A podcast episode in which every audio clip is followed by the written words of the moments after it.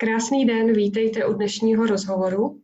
Kdo mě neznáte, já jsem Bára Kopecká, jsem máma tří kluků a žijeme částečně jako digitální nomádi. O našich cestách píšu blog, kromě toho natáčím cestovatelské rozhovory se zajímavými ženami a taky jsem založila facebookovou skupinu, která se jmenuje Dlouhodobé cestování s dětmi. A cílem tady těch všech mých aktivit je dodat odvahu i dalším rodičům, aby se nebáli s dětmi cestovat i dlouhodobě. A taky mě baví povídat si o tom, jak se žije v zahraničí a srovnávat to se životem v Česku. A mým dnešním hostem je Julie Urbisová, která žije ve Spojených státech. Je autorkou knihy Doma v Nola a stejnojmeného blogu. Julie, já tě tady moc vítám a prosím, řekni nám ještě něco víc o sobě. Tak jak už si to správně uh, řekla, uh, já jsem novinářka, žiju tady v New Orleans uh, víc než 10 let a po, vlastně původně pocházím z České republiky, z takové malé vesnice, jmenuje se to Kobeřice. A docela ráda jsem v cizině, docela ráda jako zkouším různá místa, stěhuju se a samozřejmě přináší to své pro a proti, o kterých píšu, jak už si zmínila na tom blogu Doma v Nola a určitě si ještě o tom budeme povídat. Mm, určitě jo. Já bych se tě v první řadě zeptala na tu knihu, protože tohle je můj první rozhovor s autorkou knihy. Uh, takže zajímalo by mě, jestli to byl tvůj sen napsat knihu, protože spousta lidí o tom sní. A taky, jaký byl ten proces, jak dlouho to trvalo od prvotního nápadu k tomu, kdy byla kniha vydána. Tak jestli to byl můj sen, a možná ne úplně takový, jakože v, v takovém tom prvním nějakém uh, smyslu, že bych vždycky chtěla napsat knížku, to asi ne, ale já jsem vždycky chtěla psát a ten sen se mi teda splnil o tom psaní, že jsem se stala novinářkou a nejvíc mě na tom psaní baví spovídat různé lidi a zrovna teď právě stříhám reportáž pro Český rozhlas a vždycky u toho stříhání to, to už potom trošku trpím, protože mě vždycky nejvíc baví ten, ten proces toho povídání si s těma lidma a psaní toho příběhu. No a ono to s tou knížkou tak jako vyplynulo, protože eh, za ty roky, co už eh, tady jsem v New Orleans, tak eh, samozřejmě těch příběhů už mám velkou spoustu. Je to spousta reportáží, jsou to desítky reportáží, které zachycují ten život tady na jihu Ameriky který je teda úplně jiný než v Evropě, ale samozřejmě i taky úplně jiný než třeba na severu nebo v nějakém jiném americkém státě. A takže to z toho tak jako vyplynulo postupně, že jsem si řekla, že už mi to docela dává smysl jako určitý celek, jako kniha, která prostě od začátku do konce vytvoří nějaký jakoby hezký pohled, obraz toho života tady. Myslím, že to je jedno z nejzajímavějších, nejkrásnějších amerických měst a určitě to stálo za to tu knížku napsat. A ještě se ptala, jak to dlouho trvalo, tak byl to docela dlouhý proces. Mm, já už jsem nad tím začala přemýšlet na to knížkou opravdu před spoustou let. Možná tak v roce třeba 2000 a možná 10. To si pamatuju, že tehdy jsme se stěhovali um, z Ameriky pryč na chvíli a vlastně manžel mi to tehdy navrhnul. On říkal, hele, ty už jako máš to, to, to New Orleans tak načtené a nastudované, protože já jsem tehdy ještě studovala etnologii dálkově v Praze a v podstatě všechna, všechny práce, i diplomovou práci, kterou jsem psala, tak jsem si vybírala už témata z New Orleans, protože na zdejší univerzitě jsem objevila úžasnou knihovnu tehdy, která mi naprosto rozšířila uh, můj etnologický svět a vůbec jako jakýkoliv svět, protože tam byly najednou knížky, o kterých my jsme se jenom učili, že existují a tady byly všechny. Takže to bylo prostě skvělé se dostat jako k těm materiálům v, v originále. A no, takže bych se zase k tomu vrátila zpátky, takže už jsem měla opravdu prostě hodně těch informací a on říkal, pojď, pojď něco prostě začít dělat. Tak já jsem už začala jako tak trošku něco, ale potom, když jsem zase byla pryč z té Ameriky, tak jsem se z toho vytrhla, pak přišly dvě děti, takže jak už se dostáváme k tomu právě životu jako maminkovskému, tak to zase muselo jít trošku bokem. Až konečně teda už jsem se odhodlala potom a řekla jsem si, musím, že když už ne teď, tak už, už nikdy, už pak prostě se k tomu zase nedostanu. No, takže vlastně vznikalo to už potom třeba asi uh, rok, dejme tomu, jako taková ta nějaká hrubá práce a taková ta už úplně potom prostě čistá dolaďování těch textů a práce prostě s ilustracemi a s fotkami, protože ta knížka je plná a fotek a na tom teda jsme taky pracovali hodně dlouho, vybírat to a uh, přizpůsobovat ty fotky, uh, upravovat je. Takže to jsem vlastně na tom jsem začala intenzivně pracovat zhruba přesně před rokem. A v Dubnu ta knížka vyšla, takže třeba takových pět měsíců opravdu jako tvrdé, intenzivní práce na tom potom bylo. Hmm, děkuju. No, není to jednoduché. A gratuluji ti, že jste dotáhla do konce děkuju. i s dětmi. děkuji, děkuji. No já jsem právě měla představu, že se mi narodila totiž druhá dcera, které teď jsou dva a půl. A tak já jsem měla představu, že jako to bude to miminko, které bude prostě vždycky spát, že jo, ty tři hodiny v kuse a já teda si jako sednu a budu psát, no, tak tak jako miminko spalo možná prvních jako dva, tři měsíce, ale potom se z ní stalo miminko, jak to všichni známe, že teda jako já mám spoustu kamarádek, který miminka spí a já jim to nevěřím. Já si říkám vždycky, že si to určitě jako musí vymýšlet, protože jsem takové jako dítě nezažila své, žádné. A, no, ale jako často jsme psali tak, že, že ukojení a, a takové jako různé bojové podmínky, aby, aby to bylo. Ale ono to je prostě příjemné. Já nevím, jestli nás poslouchají nějaké maminky s dětmi, které právě třeba mm, touží potom jako něco dělat i během toho mateřství. Já si myslím, že takových nás je opravdu spousta, obzvlášť tady v tom nějakém podcastovém blogerovském světě mm, se nás pár najde, že aspoň takhle se snažíme prostě se nějak vyjadřovat, být kreativní, protože prostě víme, že spokojená rodina je spokojená maminka. Takže já myslím, že eh, je skvělé, že dneska se takovým, takovou cestou prostě dá projevovat pracovat na sobě. Mm, určitě, souhlasím s tebou velmi. Ještě se tě zeptám na tu knihu. Uh, jaké zajímavé lidi si třeba potkala při tom, když si natáčela ty reportáže? Pochopila jsem, že to jsou většinou rozhovory s nějakými lidmi, nebo o čem přesně je ta tvoje knížka? Mm. Ta knížka je rozdělená asi do takových pěti základních částí a, a snaží, samozřejmě vždycky, každá ta reportáž vychází z rozhovoru s lidmi, a je to rozdělené, dejme tomu, do takových těch základních jako charakterových rysů toho města, toho jihu. Takže když si prostě řekneš New Orleans, co se ti vybaví? Schválně, když se tě teď zeptám. To se mě vybaví černoši a jazz. No, přesně, takže správná úvaha.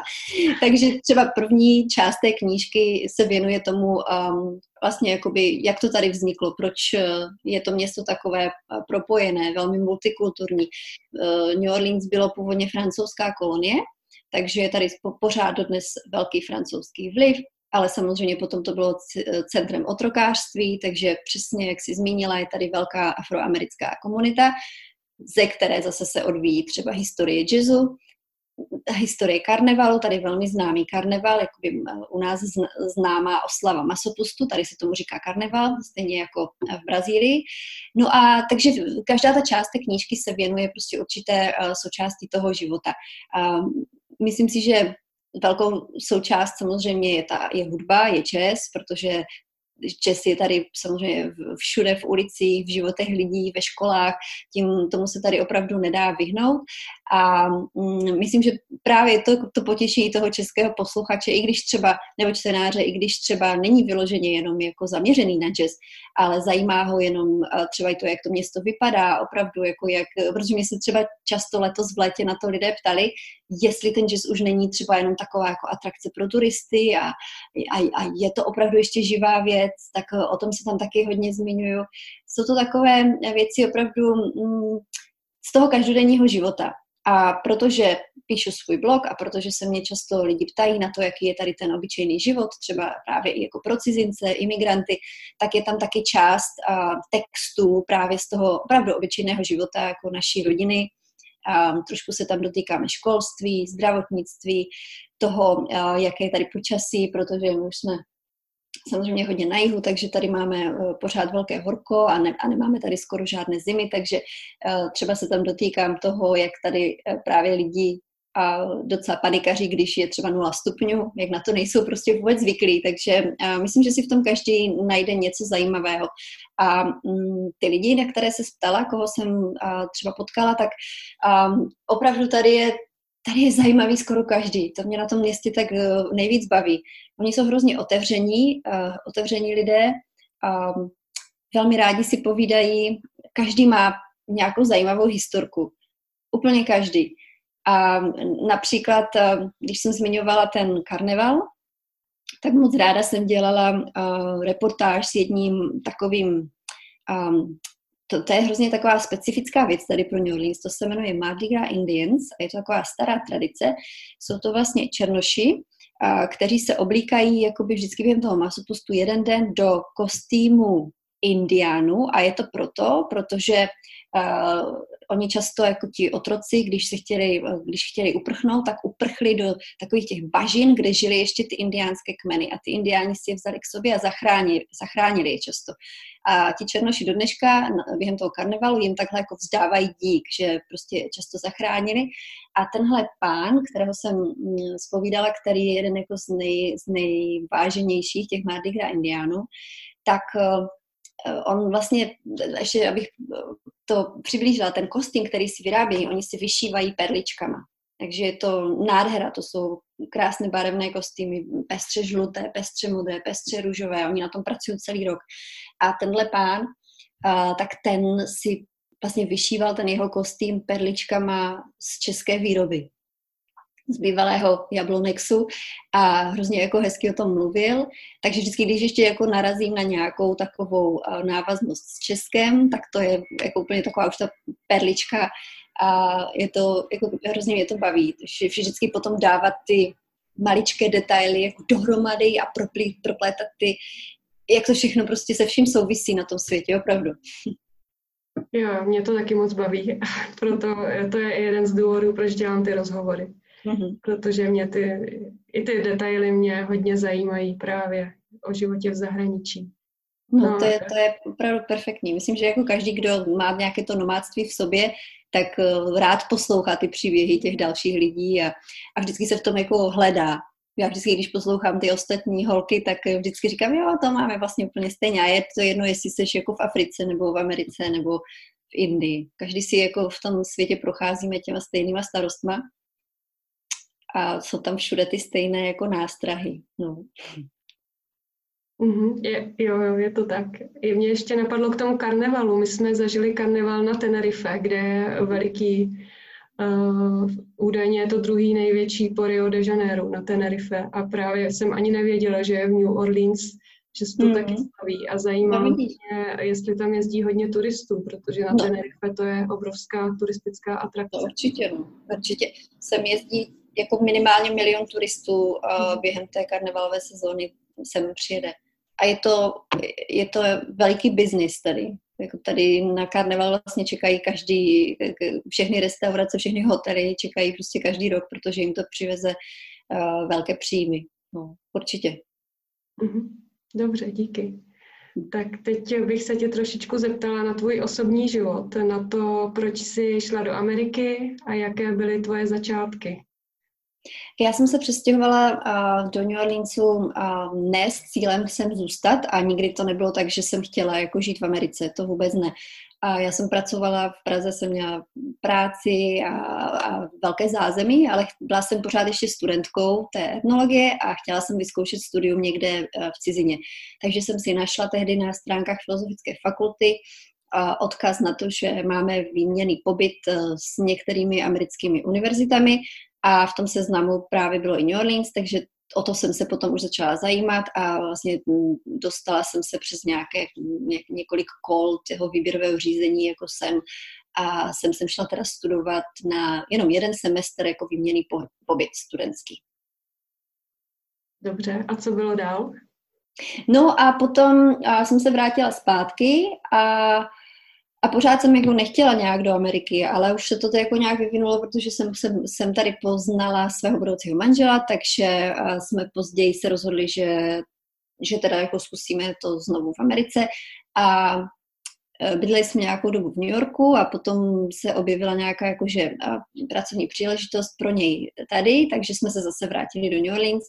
A no a od té doby jsme tady tak nějak jako s přestávkama a je to tady, je to, je to prostě zajímavé město, opravdu. Je to, mm, není to jenom samozřejmě město, o, kterých, o kterém bych jako pěla chválu.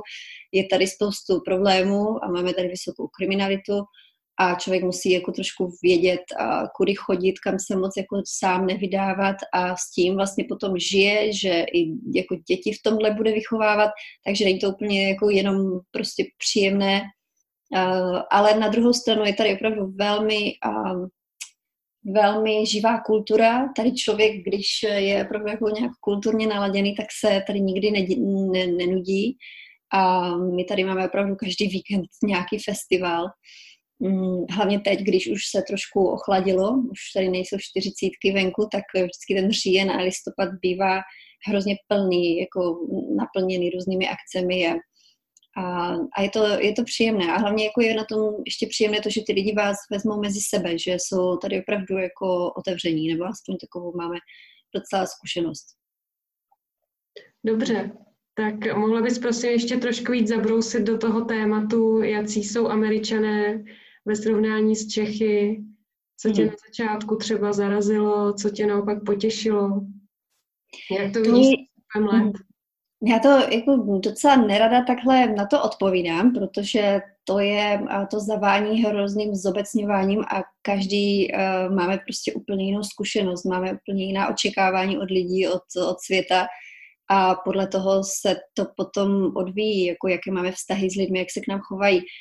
Ale samozřejmě jsem si prošla takovým tím typickým, že na začátku prostě byl každý američan pro mě ignorant, který neznal a vůbec nic, co se děje za hranici svého, nejenom možná státu, ale uh, i města, uh, že jsou takový hodně jako zahledění do sebe, um, že je tady všechno obrovské, je tady obrovský konzum a že, že jako mezilidské vztahy jsou takové povrchní. Samozřejmě, že jako postupem let už ty jako první názory své nějak jako upravuju, obrušuju podle toho, co tady zažívám, ale jako spoustu z toho, co jsem zmínila, samozřejmě jako přetrvává. Takový ten konzumní americký život, ten skutečně je jako něčím, čemu se tady člověk nevy, nevyvaruje, pokud žije jako v nějakém prostě městském prostředí. Pokud samozřejmě jsou komunity, které budou žít někde eh, na horách nebo na venkově, tak to budou mít trošku jinak. Ale tady, se, tady jsem opravdu odpozorovala i od té doby, co mám děti, že se to do těch lidí prostě vtlouká od malička. Musíme nakupovat a pořád musíme nakupovat a utrácet peníze, aby se to všechno točilo, aby ta ekonomika prostě pořád na, na čem měla jet tak to je věc, se kterou jako do dneška trošku bojuju. A pak teda třeba plítvání z takového jako praktického nějakého života, prostě jako zacházení s odpadky. Tady u nás na jihu se to nějak jako vůbec neřeší. Já vím, že jsou státy jako Kalifornie, kde mají dobrá pravidla, kde se všechno mm, trošku zpřísňuje, že už třeba nemají igelitové tašky v obchodech a podobně. Ale tady u nás teda, když já chodím se svýma látkovýma taškama, tak na mě vždycky jako pořád ještě koukají, jako že co jako po nich chci a jako kam mi to teda mají dát ty věci. Takže tohle tady vůbec není prostě, mm, jako ne, že to není jenom v těch lidech, ale nevidím tady vůbec žádnou snahu se to jako naučit. Nějaké třeba hnutí, že by jo, že by tady byly nějaké organizace, které, oni možná jsou, ale jako nejde o nich teda vůbec slyšet, že bych něco takového zaregistrovala. Co už teda aspoň se posunulo, že máme, že třídíme teda aspoň plasty a papír a tak to už teda aspoň máme v našem městě, ale jinak když člověk vidí ty haldy těch odpadků, jako jak, jak, jaká velká spotřeba tady je, tak to je takové někdy jako depresivní. Ale zase na druhou stranu samozřejmě, abych nebyla jenom kritická, tak um, američani jsou uh, jako úžasně prostě povzbuzující a uh, třeba teď, když mám starší dceru ve druhé třídě, tak uh, vidím ten rozdíl třeba ve školství, kdy um, ona do té školy chodí ráda a Samozřejmě taky máme svoje krize s domácíma úkolama, tak to má každý, v každé zemi určitě.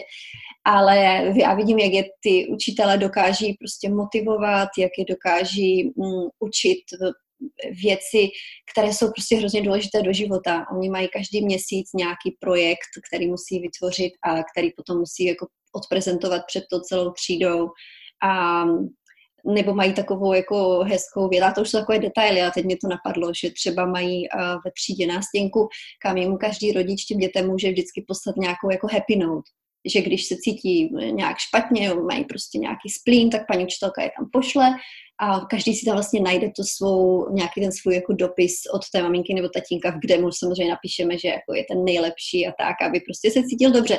A to jsou, myslím, takové věci, které, když já si vzpomínám na svoje dětství, že si myslím, že by nám jako určitě udělali radost jako dítěti, protože každý má někdy nějakou špatnou chvilku ve škole, kdy mu někdo něco řekne a, a to jsou prostě věci, které eh, jako ho povzbudí a, a posunou ho dál a to se mi tady jako opravdu ono, jako my se na to fakt někdy Češi koukáme takhle jako, protože ti američani fakt mají ten svůj jako American smile a tak, ale jako já už jsem si na to tak zvykla, že mi to opravdu chybí, že když jsem v Česku a já začnu už taky takové ty moje jako průpovídky, aby řeč nestála prostě s cizími lidmi, tak jako už jsem, jsem z toho potom úplně, um, jsem z toho opravdu jako um, zklamaná, když se ti lidi na druhé straně vůbec nechytají. A prostě jsou úplně takový jako ten uh, pořád prostě studený obličej a vůbec nechápu, co jako se jim snažím říkat. No. Tak to, jako mi, to mi připadá, že je v Americe opravdu fajn, že jsou lidi k sobě prostě milí a jako snaží se si pomáhat a, a snaží se prostě šířit jako dobrou náladu. No. To mně přijde, že jako proč ne, že je nám potom na světě líp, když jako jsme k sobě milejší. No, děkuju. Já teďka mě k tomu napadá, že eh, svým dětem říkám často, že je mám ráda a třeba jim i říkám, co se mně na nich líbí. Já mám tři kluky a mhm. taky jsem to od svých rodičů neslyšela, ani si nepamatuju, že by mě řekli, že, že mě mají rádi, no, tak eh, ano. samozřejmě I love you, to si překládáme jako miluji tě, tak to bych no, jasně. to asi neříkala, ale mám tě ráda, Mm-hmm. Skvělej, no. Přesně, přesně, to je pravda. Ne, my vždycky, když jsme se koukali na Beverly Hills, že v devadesátkách, tak jsme z toho měli hroznou jako švandu, že si tam pořád říkají I love you, I love you, ale jako je to tady, tady je to v podstatě jako součást pozdravu, že automaticky. Když jde dítě do školy nebo tak, tak automaticky jako se mu řekne I love you. A já si myslím, že to je něco, co, čeho jako není nikdy dost jako někdo říká, že naopak, že čím více to používá, tak už to potom nemá prostě takovou váhu to slovo, ale já, já s tím teda vůbec nesouhlasím, protože já to vidím na těch svých dětech, že kdykoliv jim to řeknu, tak jako je to potěší, jako jsou hned takové mm, prostě, jako kde to člověk pozná to na tom tělíčku, že se to tělíčko jako hned změní, že No, tak to je takové přesně, no, že uh, no, my nejsme moc v Česku zvyklí jako používat ty své pocity a, a mluvit o nich a, a jako a držíme to v sobě a jako není to úplně potom dobře. Ale zase nejsme všichni stejní, znám v Česku taky jako e, starší generace, které, kteří jako jsou v pohodě v tomhle. Možná máme jenom takovou mi zkušenost, nevím. No, je to pravda, já taky moc nechci používat ty generalizace, ale na druhou stranu ráda se lidí ptám, když ty žiješ v Americe, tak se zeptám, jaký jsou američani, protože si myslím, že to i naše diváky nebo posluchače zajímá. A já vždycky právě chci jako dávat ty konkrétní příklady, proto to zmiňuji třeba tu školu a, a tam vidím rozdíl jak zásadní. No. Jo, určitě. Tak já se hodně ráda ptám na mateřskou, rodičovskou a školství právě. Vím, že ve Spojených státech mateřská není, pokud, pokud je to jinak, tak mě oprav. Mm. A zajímalo by mě, jaké byly pro tebe ty první roky, když se ti narodili děti, pokud se teda narodili v Americe. Usoudila mm. jsem, že ano, z tvého blogu. A, takže mě zajímají první roky s dětmi a jaké jsou příběhy žen v tvém okolí, jestli je to opravdu tak, že hned po narození dítěte jdou do práce, nebo jestli je živý muž, nebo jak to vlastně je. To je opravdu zase tak komplexní téma, že každá rodina to má úplně jinak, ale uh, mateřská tady uh, ne, že úplně není, ale zase záleží to prostě podle toho, kde člověk pracuje. Takže některé firmy mají uh, mateřskou opravdu třeba jenom jako během šesti nedělí, Některé mají, že už poslední měsíc uh, těhotenství je doma žena a pak ještě třeba ještě první tři měsíce, ale uh, jako víc než tři měsíce s tím jsem se asi nikdy nesetkala. Myslím si, že ty tři měsíce jsou jako ten limit, to nejvíc, co může člověk tady mít, protože to není tak, že by tu mateřskou, jakoby, že by dostával někdo od státu, ale je to, že jí to vlastně platí ta, ten zaměstnavatel. Ona dostává normálně prostě plat. S tím, že on ví, že se mu za, za chvíli vlastně vrátí zpátky. Takže spoustu maminek, které jsou v mém okolí, tak skutečně porodí miminko a, a po prostě měsíci a půl, dvou měsících jdou zpátky do práce a jako e, emocionálně samozřejmě jakoby trpí, ale vlastně vědí, že to tak funguje, asi to tak zažili prostě i se svýma maminkama, takže jim to nepřijde nějak zvláštní jako docela se s tím setkávám, že nad tím ani nepřemýšlí, že by zůstali doma. Když má někdo jako dobrou práci, tak nad tím ani nějak nepřemýšlí. Ale pak jsou takové maminky zase třeba, které, mm, když už vlastně si třeba potom i mm, propočtou, když třeba zůstanou doma, když si teda řeknou, chci, být, chci zůstat teda jako díl doma než ty tři měsíce a jsou doma třeba prvního půl roku, anebo i rok a potom se rozhodnou, že chtějí jít zpátky do, do, do práce, tak častokrát se stane, že když si vlastně spočítají, kolik dají peněz za uh, jesle nebo za paní na hlídání, aby prostě chodila třeba domů a tak, tak zjistí, že pokud opravdu nemají jako úžasnou práci, tak zjistí, že se jim to vlastně ani nevyplatí kolikrát, protože tady ta to soukromé školství a právě ty vyloženě chůvy, když si někdo chce člověk na, jako najmout, aby chodila domů, tak je to opravdu jako velmi uh, nákladné. Na druhou stranu zase znám spoustu i tady na jihu a maminek, které zůstanou doma. A tady třeba se docela často stává, že mají děti, teda že mají rodiny hodně dětí. To třeba je tady jako eh, tři, čtyři děti je úplně běžné, nebo mám spoustu teď známých, které měly třeba první dítě asi ve 20 a teď nám už se jako blížíme už se ke 40, tak teď oni mají ty další, jako ty malé děti, takže už mají třeba někoho na vysoké a teď mají ty další a vlastně celý život jako byli s těma dětma. Takže já myslím, že to jako opravdu záleží na tom, jak to ten člověk cítí a musím, musím říct, že cítím jako velký rozdíl v tom, jak to vnímá ta společnost, že, ale je to zase asi tím, že jsem tady na jihu, protože na jihu je ta společnost taková hodně jako konzervativní a je to tady takové trošku jako takový starý svět ještě ve srovnání prostě s, se severem, že tady jako je taková ta prostě uh, takov, jak, jak bych to řekla, um, jako to, že žena v domácnosti, tady není nic špatného. Jo, tady se to pořád eh, bere jako opravdu prostě něco, jako ne prestižního, úplně to ne, ale není to nic jako, no já jsem doma. Prostě takhle to vůbec není. Oni to berou tak, že ty maminky opravdu jako se starají o ty děti a hlavně tyhle maminky, které většinou jsou doma, tak jsou potom hrozně moc aktivní v těch školách. Takže tyhle maminky se opravdu starají o organizování veškerých eh, nejenom výletů, ale různých jako školních prostě párty a představení a různých uh, jak se tomu říká, uh, fundraising, jakože různých um, já nevím, třeba my Dobročinnost. Máme... Dobročinnosti, ano, přesně tak. A to, to není úplně jenom dobročinnost, ale jakoby je to, uh, třeba naše škola organizuje uh, určité jako večery, prostě večírky, které vlastně ty peníze z toho jdou té škole, protože moje dcera chodí do státní školy, které nemají moc peněz, takže oni vždycky se snaží prostě uh, získat peníze od, z, z různých, um, různých aktivit, takže mají třeba uh, movie night nebo mají dance with, with daddy, takže mají prostě, že holčičky a tatínci jdou jako do školy a tam mají prostě večer a mají tam jídlo a pití a hrajou tam písničky a jako oni tančí, no a vlastně vstupné je třeba, já nevím, 20 dolarů, takže ten výtěžek z toho jde té škole. No a zorganizovat takovou akci, když, když máte ještě čtyři děti, to, a to, to já vždycky tak obdivuju, protože to není jenom tak, to opravdu jako zařídit hudbu, to je prostě pořádání svatby v podstatě. Už si vezmete, kolik to vezme opravdu práce a času, takže já to beru jako v tomhle pozitivně, že tyhle maminky uh, opravdu vlastně pracují zadarmo pro školu protože oni za to nic nemají a stráví jako nad tím opravdu hodiny a hodiny času. To je zase obdivuju. Děkuju. Mohla by se dát ještě víc těch příkladů školních akcí, protože to u mhm. nás moc není, tak eh, co mhm. všechno se tam koná? No určitě, tak to Movie Night máme vždycky tak asi třikrát za rok, že vlastně myslím, že vždycky začíná v 6 hodin, oni mají, na naše škola jako docela malinká, my jsme jenom od vlastně čtyř let do páté třídy a my nemáme moc velké zázemí, my nemáme ani tělocvičnu, je opravdu malá ta škola, takže všechny tyhle aktivity se vždycky dělají v, v jídelně.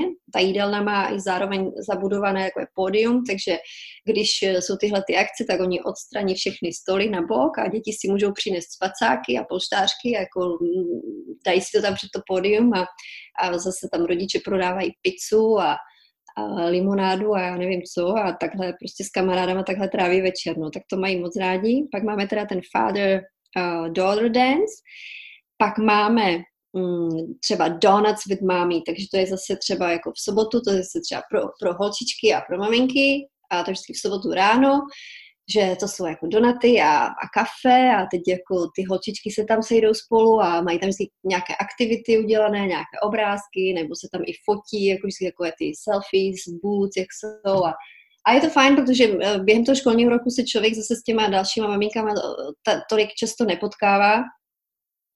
A takže tam se aspoň jako potkáme, popovídáme si, zjistíme, co je nového a tak. A ty děcka to mají jako taky hrozně rádi, když jdou do té školy, že jo, za něčím, co není škola. No, pak co mají? To stejné mají s klukama vždycky. A co ještě máme, no? Máme toho hodně, je to pořád něco. Mají Grandparents Day třeba, teď máme příští týden Grandparents Day, že jako jsou pozváni a prarodiče na jedno dopoledne, že jim jako děti ukážou vlastně, co dělají v té třídě, mají do toho vždycky takové nějaké, jako taky nějaké aktivity, třeba v loni měli, a, protože já tady nemám rodiče ani manžel ne, takže já vždycky chodím na ten Grandparents Day, já jsem jako ta babička, tak měli vyplňovali jakože dotazníky, jakože se ta, ty, ty děti ptali těch jako rodičů, těch prarodičů, jako na to, co měli rádi, když byli malí, třeba jaké byly jako jejich nejoblíbenější postavy a kamarádi a tak, tak to mě přišlo jako hezké. Vždycky si to jako fakt do detailu prostě vymyslí, mají to vždycky nějaké téma a není to jenom, že, jako, že přijde a ukáže, no tak tady chodím do školy. Jako je to vždycky prostě opravdu jako hezky, hezky vymyšlené. Um, je to hodně. Teď si už nevybavuju, co dalšího máme, ale máme toho, jako každý měsíc je něco. Dobře, to nevadí. Děkuju. Mm-hmm. Teď jsem zapomněla otázku. to nevadí. Mm, ještě jsem... Jo, jo, jo, už vím. Chtěla jsem se tě zeptat, jak jsi to teda měla ty, když se ti narodili děti. Ty jsi reportérka, takže pracuješ nějak nadál? Mm-hmm.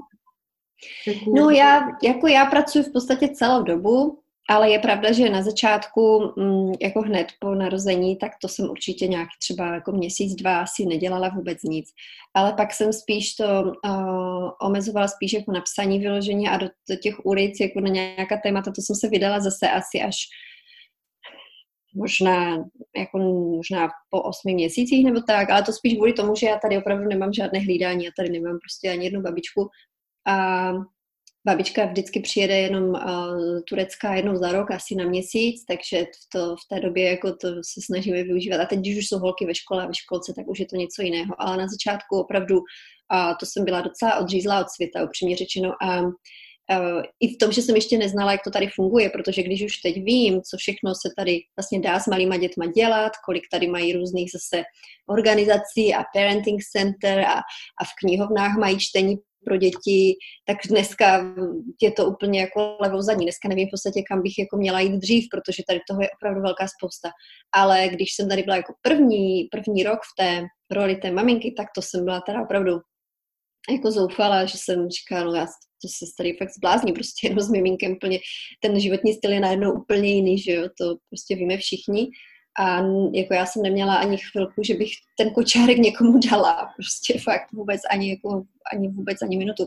A jako samozřejmě bych měla tu možnost, protože tady je mm, velmi rozšířená běžné, že člověk má babysitters, že jo, to všichni víme. Ale já jsem zase jako byla ten typ, že jsem si nedokázala vůbec představit, že jí dám někomu cizímu. Jako to vůbec nepřipadalo v úvahu, takže já jsem nikdy neměla žádnou paní na hlídání, prostě ani jeden den. A vůbec to jako neodsuzuju, to já to jim to přeju a jsem jako, já jim to někdy závidím, že to zvládnou, protože já to do dneška tak mám, že, že jako hlídat jedině prostě kamarádce nebo někoho, někomu, jako koho opravdu znám. No, takže nebylo to úplně jako příjemné období mého života, upřímně řečeno, ale a zase potom už se to nějak jako dobré bylo, že já jsem si potom vlastně našla tady českou kamarádku po několika měsících úplnou náhodou, že jsem šla jednou k, do kadeřnictví, které se jmenovalo Tereska. Já jsem si říkala, no tak třeba to bude Češka. A byla to Polka, nebyla to Češka, ale byla to Polka. ale říká, no hele, ale já tady jako mám báru, bára prostě ke mně chodí a bydlí tady za rohem. Já říkám, no tak super, tak eh, jestli tak jí vědět, že já jsem tady, jak když bude chtít, tak ať se se mnou spojí. No a ta Bára z hodou okolností měla úplně stejného, stejně starého syna, zrovna jako já tu dceru, takže my jsme vlastně potom se dali takhle dohromady a ty děti takhle jako vyrostly spolu, tak to bylo, jako, to bylo fajn. To, to bylo, myslím, jako zásadní pro to, aby se člověk jako začal cítit trošku líp. Hmm, jo, tak tomu rozumím. Hmm. A je tam nějaká česká komunita v New Orleans? No, ona se nám tak jako tvoří. Není tady nějaká úplně jako obrovská, jako v jiných amerických městech, třeba v Chicago nebo v Houstonu je velká. Tady u nás eh, je oproti tomu jako fakt malinká. Ale zase za tu dobu, co tu jsem, tak už jsem právě jako narazila na, na spoustu Češek a Čechů a teď je nás tady třeba takových odhadem jako 50, že se občas jako stýkáme na nějaké akci a, a děláme Mikuláše pro děti teď jsme byli zrovna na Oktoberfestu tady v, jako v Deutsches Haus a to je tady jako velká akce vždycky během celého října, takže tam si myslím, že se vystřídají vždycky všichni Češi během toho října. No, tak snažíme se ty děti dávat jako pořád dohromady a aby měli trošku nějaké to spojení jako se, se svýma kamarádama. Tak to je fajn, to, to máme rádi, jo. to jsou tady jako příjemní, máme, máme tady jako příjemnou partu Čechů. Mm, a říká se, že tvůj manžel je z Turecka, tak stýkáte se s nějakou tureckou komunitou? Ano, ano, určitě, jo, to, to taky. A, no, ta, ty jsou taky hrozně super, to je jako s, s Turkama je to vždycky taky příjemné, to jsou hrozně jako příjemní lidi, milí lidi, mm, ti by se rozdali vždycky, prostě jsou hrozně pohostinní a a my máme tady jako velmi jednu rodinu blízkou, se kterou jsme jako v kontaktu opravdu každý týden a s těma jako děláme hodně, ale i další. Jako tady je velká, oproti teda české komunitě, tak ta turecká komunita je velká v New Orleans. Hmm. tak eh, jo, ti, ti taky. Ale ti moc nepořádají teda akci. Ti to pořádali jednu dobu a pak to nějak utichlo. No, to není totiž jednoduché se toho chopit a udržovat ty kontakty v té cizině. No, není to úplně jednoduché. Hmm. Ještě mě k tomu napadlo uh, otázka jazyku. Jak, jak doma mluvíte? Uh, jestli tvoje děti mluví česky? A jak jsi na tom byla na začátku s angličtinou, když jsi přijela? Mm-hmm. Tak děti, ano, děti mluví česky, obě dvě.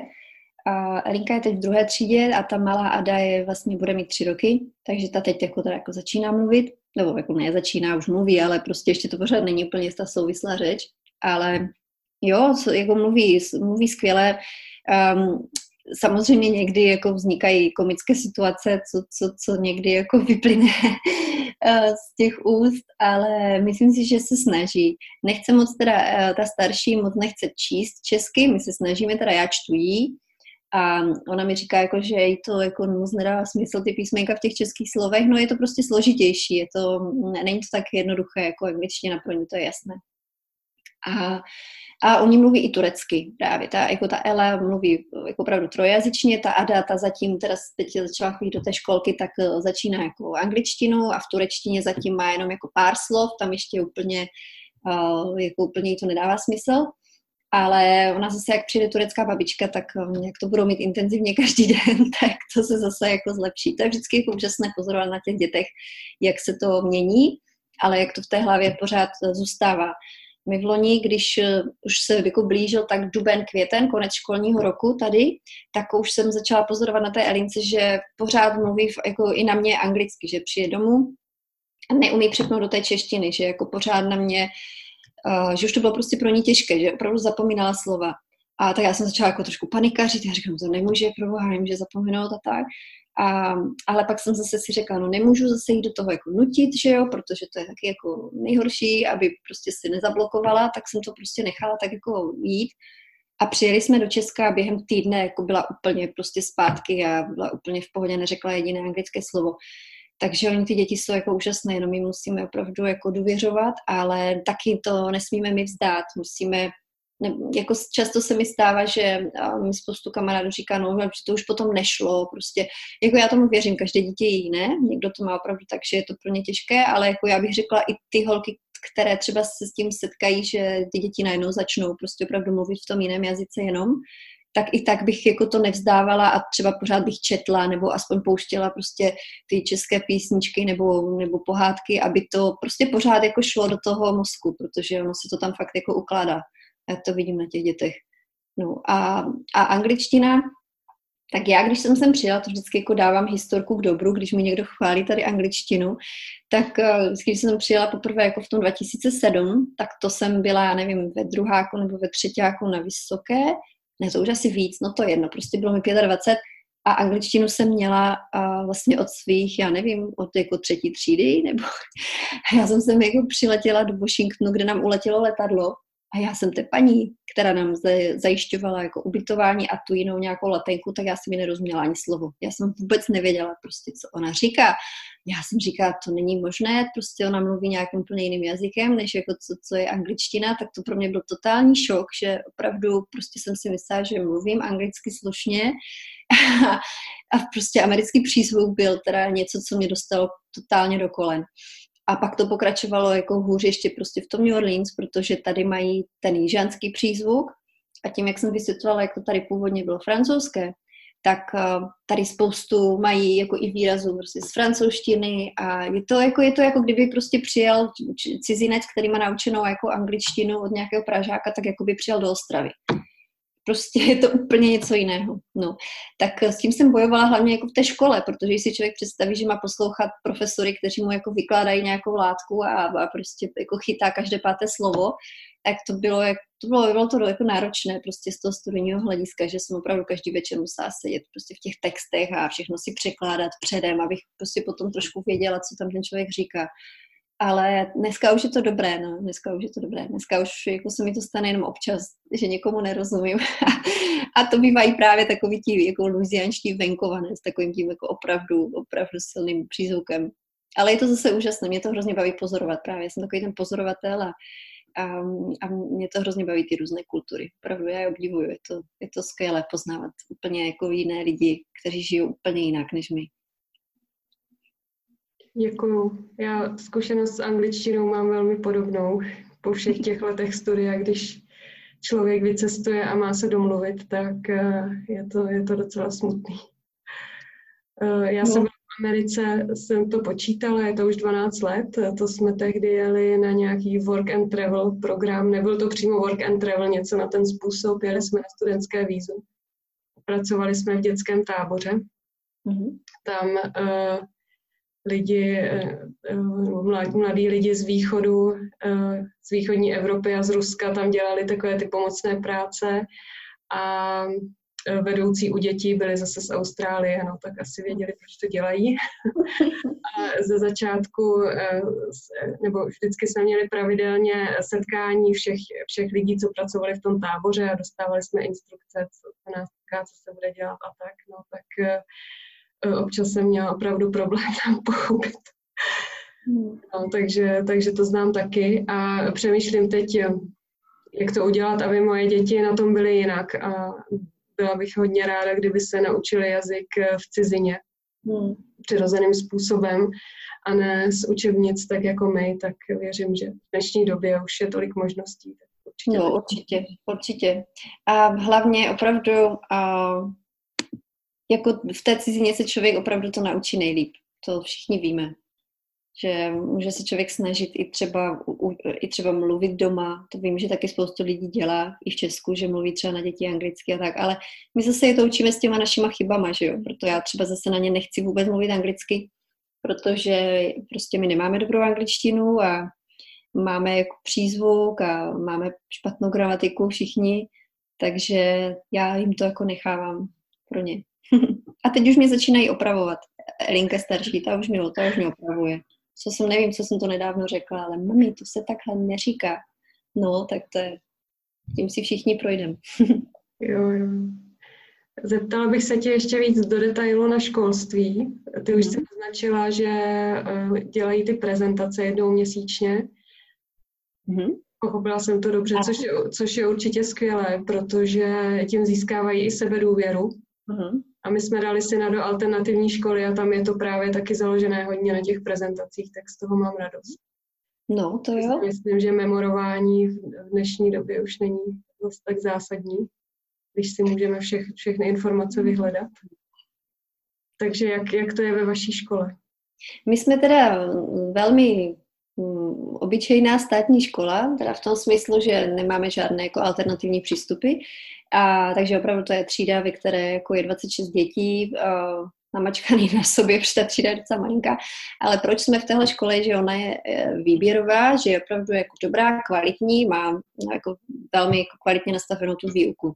A, takže oni mají normálně klasicky prostě matematiku, angličtinu, nějaký science, a tělocvik každý den. V její škole třeba vůbec nemají a, hudebku nebo výtvarku, ne, ne, kecám, výtvarku mají, hudebku nemají vůbec. A říkám, nemají třeba vůbec tělocvičnu, takže oni jako většinu roku jsou venku, což tady naštěstí jde, takže jenom když prší, tak jako mají vždycky něco, prostě musí vymyslet něco jiného, že jsou vevnitř. Ale mm, no, ty projekty, to je jako něco, co se mi líbí, sice to je většinou jako velmi únavné pro rodiče, protože většinou samozřejmě půlku projektu odpracuje rodič, ale je to, jako je to opravdu fajn, že jde vidět, že, ten, že to dítko jako uh, si potom zatím hrozně jako stojí, že to chce jako ukázat, co teda jako vytvořilo a přesně postavit se prostě před tu celou třídu jako v těch šesti nebo v sedmi letech a uh, ono to zase není úplně tak jednoduché. Oni třeba měli udělat, ten jejich první projekt byl, že si měli vybrat knížku, kterou přečetli uh, během prázdnin a měli třeba tři různé možnosti, jak to odprezentovat. Buď si mohli udělat prezentaci v, v počítači, nebo si mohli udělat, hm, tady se to jmenuje, myslím, že book in a bag, že si vezmete papírovou tašku a do té papírové tašky si ty děti vyrobí různé věci, které prostě patří k té knížce. Takže já nevím, kdybyste měli uh, prezentovat knížku třeba o uh, Maxi Psufíkovi, tak byste si prostě našli uh, pejska, který vypadá jako Maxi Psufík a holčičku, který vypadá jako Aja a já nevím, prostě domeček, ve kterém bydleli si, tře- si třeba jako Elinka udělala domeček, prostě nějaké krabičky. A je to věc, která fakt trvá třeba tři týdny jako to vyrobit ale ve výsledku já jsem jak byla do toho úplně zapálená, že prostě nešlo nic, nemohli jsme nikam jít, nic, prostě musel se dodělat tenhle projekt a pořád něco, ona teda měla takovou tu americkou pohádku Wizard of Oz a to jsme museli vyrobit všechny prostě ty charaktery z toho, ty hlavní postavy a, a, a jako je úžasné, že se jako fakt v šesti letech do, do něčeho takhle jako člověk dokáže prostě ponořit a potom opravdu si udělat, měli vlastně udělat, myslím, že čtyři části, jakože začátek té knížky, o čem to je, uprostřed toho příběhu, jak to skončilo a ještě a vlastně kritiku toho, jako co se ti líbilo a co se ti nelíbilo. No a tohle měli jako potom přednést v té třídě i s tím, že to jako ukazují u toho ty postavičky a tak, takže jako není to úplně si myslím jednoduché. Uh, no a, a je, to, jako je to úžasné. Teďko mají další projekt, uh, dostali projekt, že mají uh, zkoumat nějaký druh farmy. No, takže budeme muset najít nějakou farmu a zjistit, jak to jako funguje na farmě. No, a pak to mají právě se otázky, jako co se tam dělá, jak se to dělá, a zase k tomu mají vytvořit nějaký prostě model té farmy, tak eh, to jsem zvědavá, jako s čím přijdem. Na to ještě máme měsíc čas, tak ještě budeme přemýšlet, jako co, co vymyslíme. No to tady určitě jako funguje v té škole, že ty děti se učí víc jako eh, pracovat s těma informacemi, než se jenom jako biflovat určitě. Tady spoustu testů třeba se píše i způsobem jako takzvané open book, že a, mají jako nějaký test a můžou mít tu učebnici jako u sebe. Což teda, já když jsem poprvé tady na univerzitě slyšela ten, jako ten pojem a já říkám, cože, takže jako píšu test a jako vlastně to opisuju z učebnice, jako jaký to má smysl. Ale jako má to ten smysl, že jo, protože přesně člověk ví, kam se má podívat a pak to má hned, když to takhle se akorát stresuje, že nemůže si člověk zapamatovat všechno, nemůže. Nebo například z angličtiny, to jsme se teď nedávno bavili tady s českou kamarádkou, že se oni hodně učí a hodně dávají důraz na to, aby porozuměli textu. Takže oni už teď v té druhé třídě, no v první třídě to taky dělají, ale teď to dělají opravdu jako hodně poctivě, že každý týden mají test na to, že dostanou o, prostě o, ukázku nějakého textu, který se, samozřejmě celý ten týden probírají. Teď probírají nějaké jakože bajky. A vždycky v pátek dostanou ten test, kde mají kus té bajky a k tomu mají prostě, já nevím, deset otázek jako ABCD co je pravda. Z toho vždycky jako jedna věta, aby porozuměli tomu textu. A to jako mě přijde úžasné, to se musí jako všichni naučit, protože já vím, že v tom jsme prostě plavali všichni i na, i na té univerzitě, prostě to, to jsme vůbec neměli nikdo jako naučené, jako přesně vyznat se prostě v textu, poznat, co je důležité a tak. Ale na druhé straně je to teda opravdu těžké, Jo, že když udělá někde chybu, tak já se tomu třeba vůbec nedivím, protože já to čtu a, a přesně si říkám, že to může být jako i tohle, i tohle, proč je to takhle, takže je to jako, jako zmatené.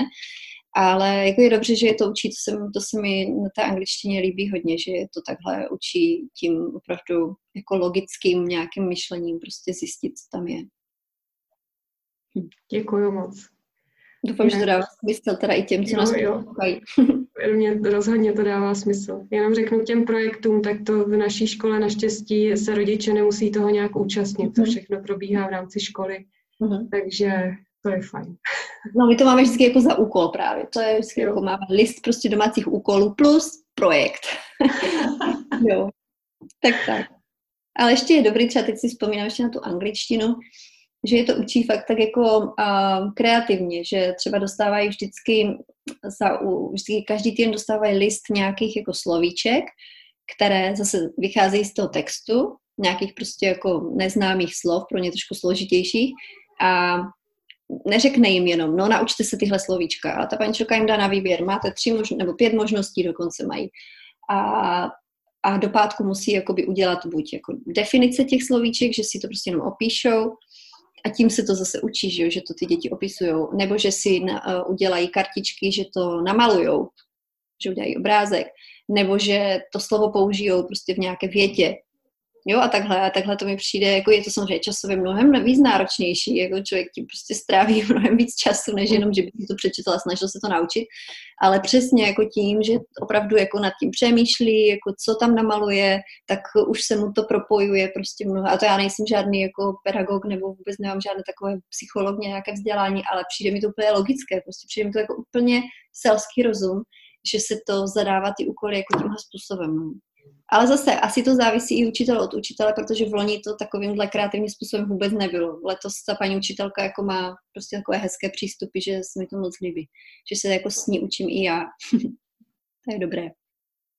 Děkuji. No o tom píšu taky na tom blogu právě, teď to jsem teď psala, jak začal školní rok, tak to jsou vždycky taková témata, co potom eh, vždycky jako vyvstanou automaticky.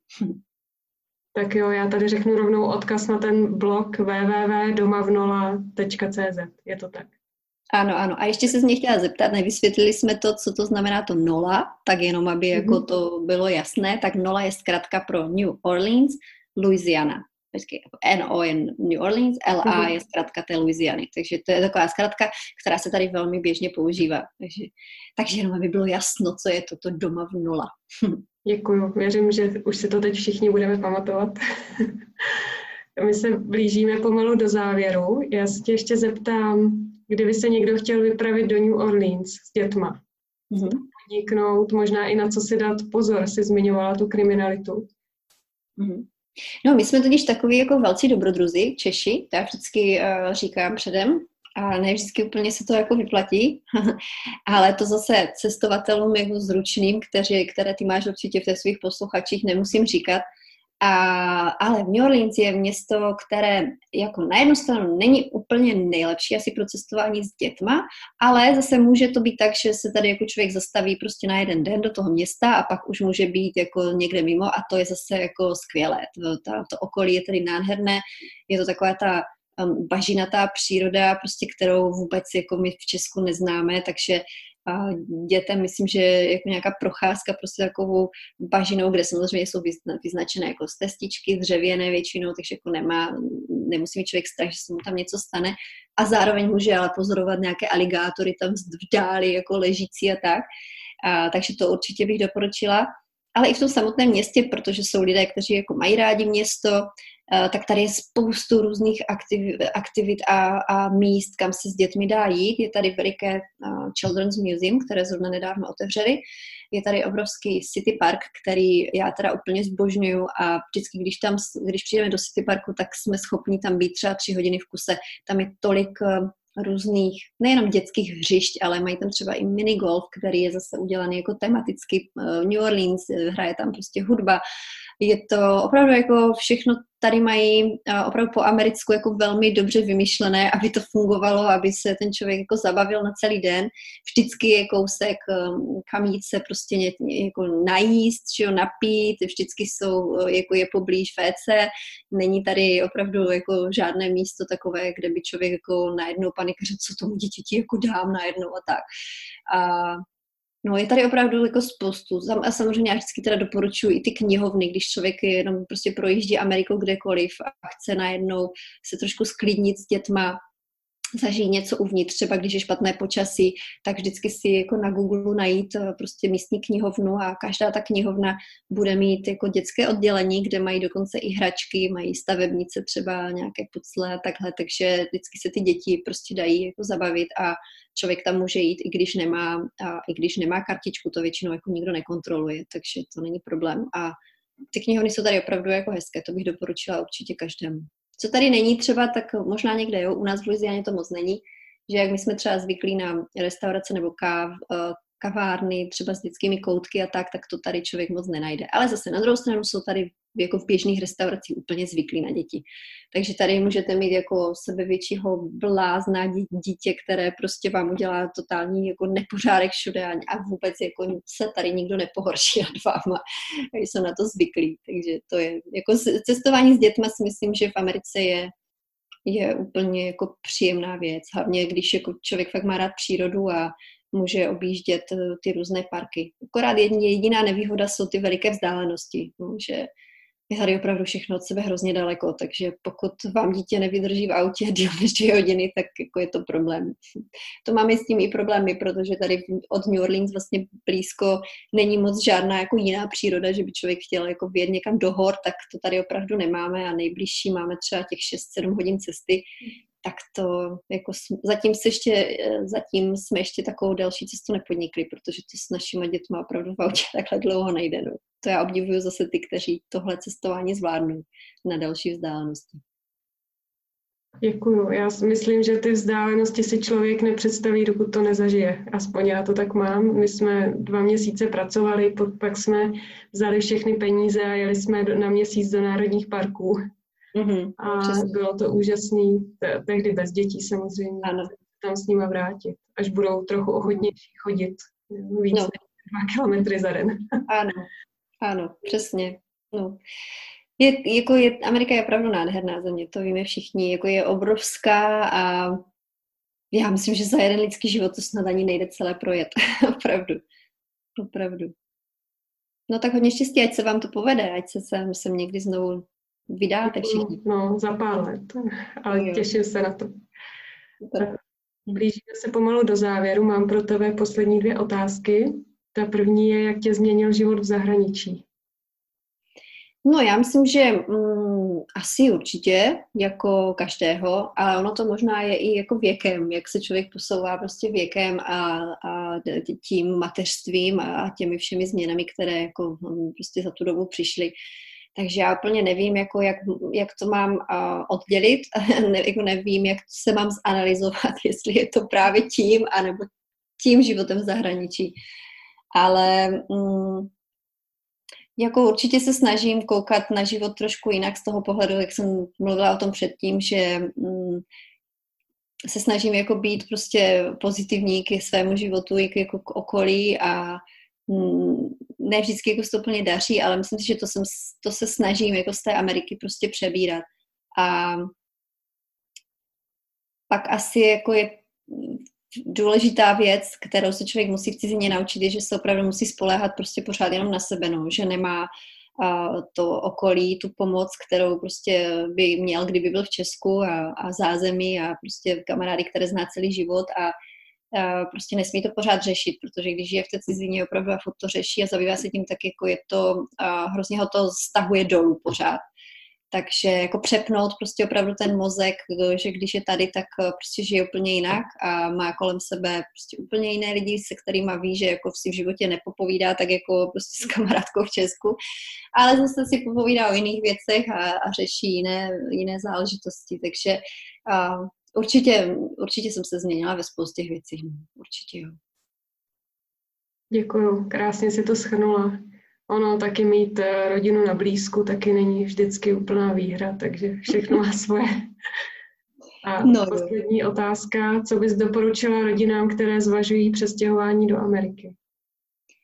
No, no to není tak úplně jako jednoduchá věc, samozřejmě. Častokrát uh, lidi mají představu, že se rozhodnou, že jako se přestěhují do Ameriky, ale tak to vůbec nefunguje. To uh, my všichni, kteří tady jsme, to víme. Obzvlášť v dnešní situaci um, je jako mnohokrát těžší uh, dostat prostě nějakou legální cestu sem. A hlavně není to vůbec levná země jako začít jenom takhle prostě z, z ničeho nic uh, si myslím, že uh, je, jako je to v podstatě, kdyby jako ty seděla teď v Česku a, a řekla si, no tak já se přestěhuju do Ameriky, tak bych musela buď už mít nějakou práci, to, že jsi jako ve svém oboru úplně úžasná a najdeš si prostě předem práci a ta, ten zaměstnavatel, ten zaměstnavatel ti vlastně zařídí pracovní výzum a na základě toho se celá rodina může přestěhovat. A, nebo jako určitě bych to, jako komukoliv svobodnému bych to určitě doporučila, jako zkušenost třeba přesně najít si nějakou univerzitu, kde může člověk jít, anebo i na to work and travel, stoprocentně. Ale jak říkám, a už jako pro rodiny s dětmi si myslím, že je to mnohem složitější. A já upřímně řečeno v mém okolí nemám nikoho, kdo by se takhle jako celá rodina přestěhovala jako znám nějaké, jako že vím, že tam někdo takhle byli, ale úplně prostě vyloženě vím, že z mé zkušenosti většinou je to tak, že se sem člověk dostane za svobodná a mm, jakože těch eh, možností, jakože je to mnohem jednodušší, že jo, protože když se člověk potom přesunuje opravdu s celou rodinou a hledat ten dům a když třeba jsou ještě děti malé a ta maminka třeba je s něma a pracuje jenom ten tatínek, jako aby si mohl dovolit zařídit tady ten celý život, jako není to úplně jednoduché. Vím, že takový lidi jsou samozřejmě jich spoustu, protože jsem v nějakých skupinách na Facebooku jako Češi a Slováci v Americe a podobně, takže jako slýchávám o tom a obdivuji, že se takhle uh, sem dostanou většinou, ale co tak zase vím, tak jsou to třeba lidi, kteří jsou, sem jdou mm, ze své firmy uh, třeba jako na rok nebo na dva a vědí, že se vrátí zpátky.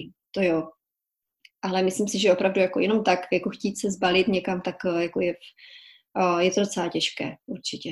Ale pokud má někdo takovou příležitost, tak z druhou stranu já jsem vždycky proto, jako určitě. Každý pobyt kdekoliv člověka určitě posílí a naučí ho jako spoustě nových věcí a pozná spoustu nových lidí, takže určitě jo.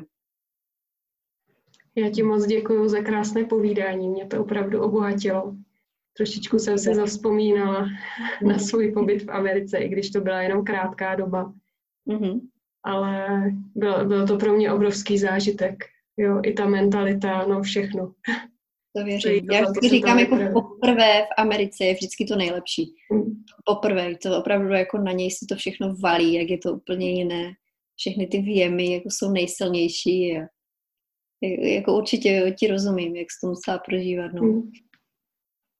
Tak jo, děkuji ti, děkuji i našim divákům nebo posluchačům za pozornost. Všechny odkazy dám pod video, najdete tam i odkaz na blog, abyste se mohli podívat. Dám tam odkaz na svou cestovatelskou skupinu a budu se na vás těšit zase příště. Krásný den. Děkuji moc za pozvání, mějte se všichni hezky.